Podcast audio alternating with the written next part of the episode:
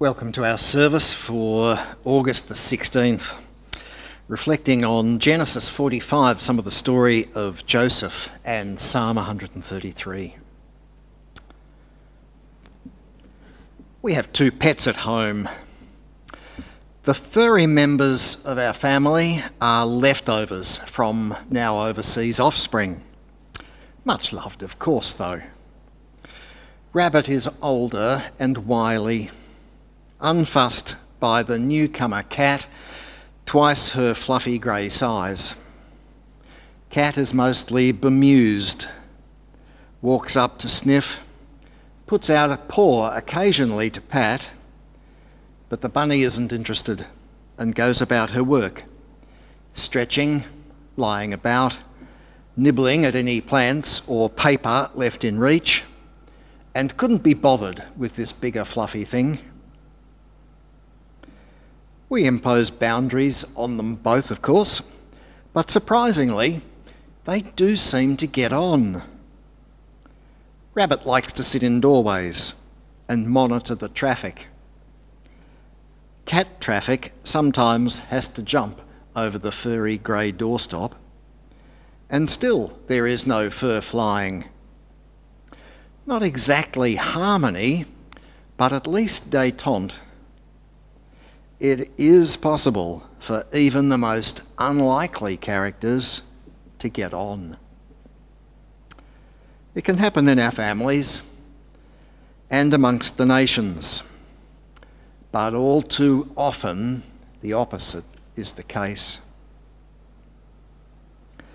The saga from Genesis is one that goes from one pole to the other and ends with this story of incredible forgiveness and grace. Joseph was lost and now is found. He was thought dead and now is alive. And he was not just alive, he was forgiving and gracious, humane, even loving. A happy, united family it had not been.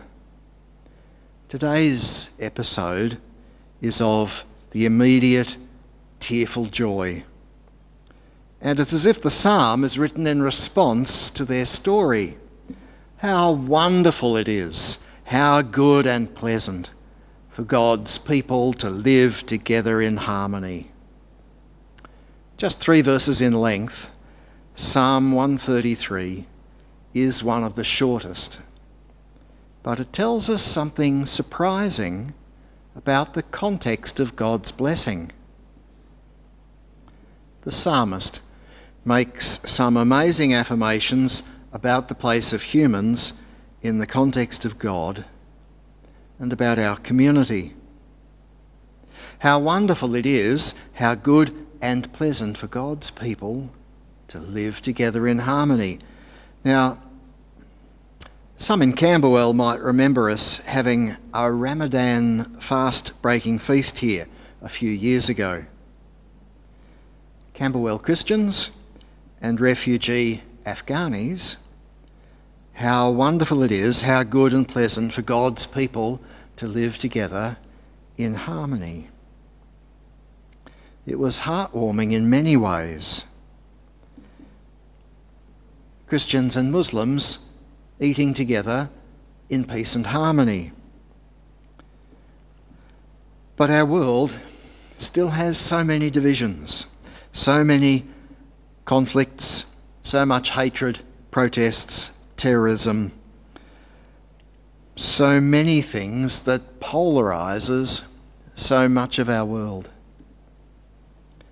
In our land, the tension of newcomers with indigenous peoples, Irish and Scots with English, Greeks and Macedonians and Yugoslavs with old tensions, and on and on it goes we have tensions based on stereotypes, imported conflicts from the annals of history that flare up at a soccer match or in a schoolyard, or is daubed in graffiti, or it happens in the undercurrents of the halls of power.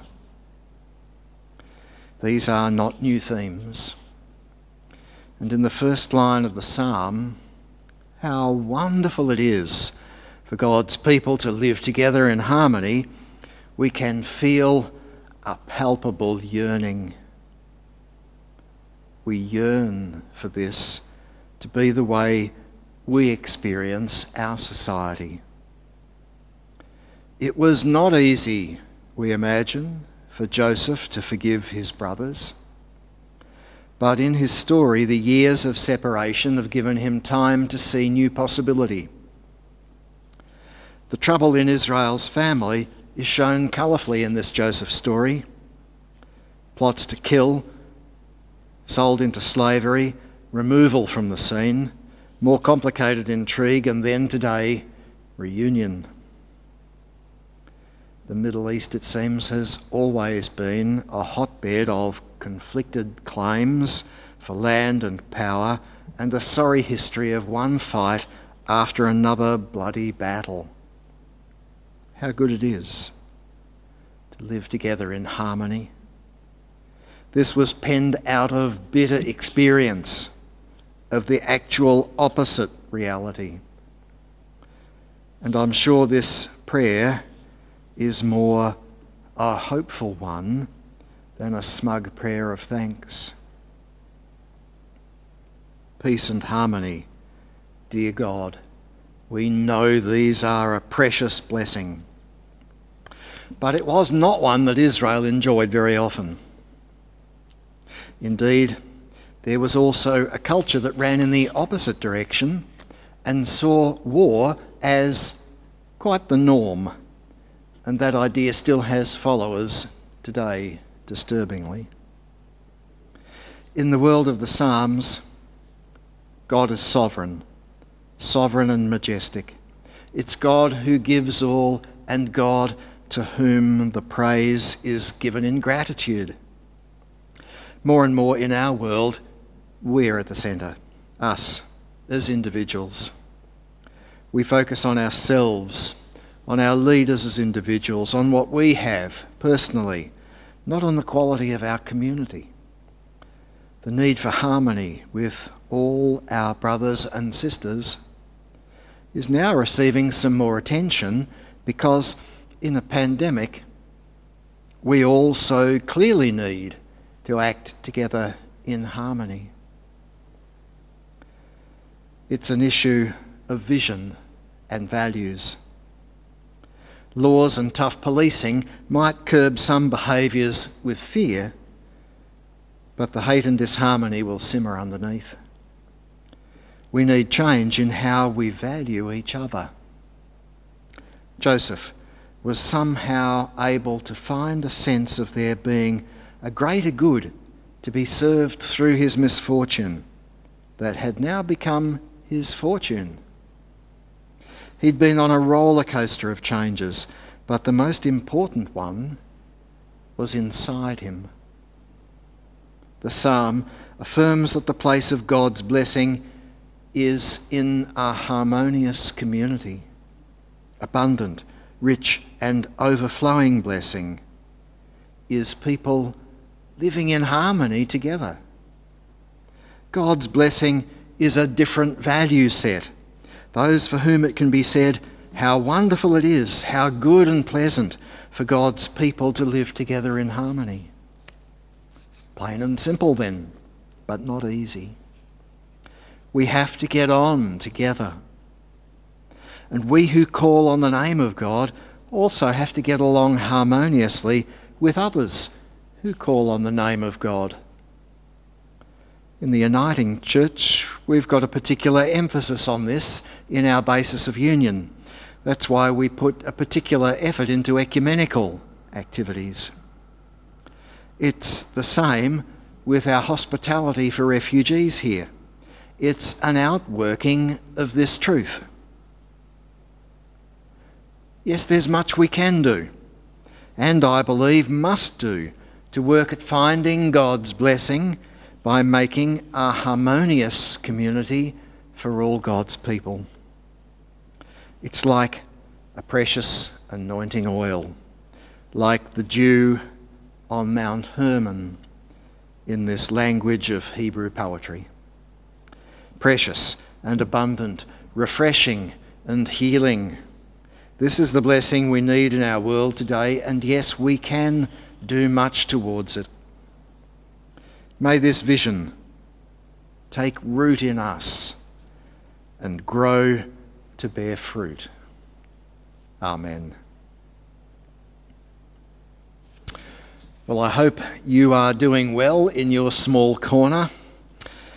May the peace of God bless us with discomfort at easy answers and half truths, shallow prayers and cheap grace, so that we will live deeply in our hearts and in harmony with others. And may the peace of God bless us with anger at injustice, oppression, and exploitation of people and the earth, so that we will work together for justice, equity, peace, and harmony. And may the peace of God bless us with tears to share, shed for those who suffer, so that we will reach out our hands to comfort them and change their pain to joy. And may God bless us with that foolishness that enables us to think that the little we can do will make a difference in our world, so that we will do the things that others say cannot be done. Go then in peace and harmony to love and serve the Lord in the name of Christ. Amen.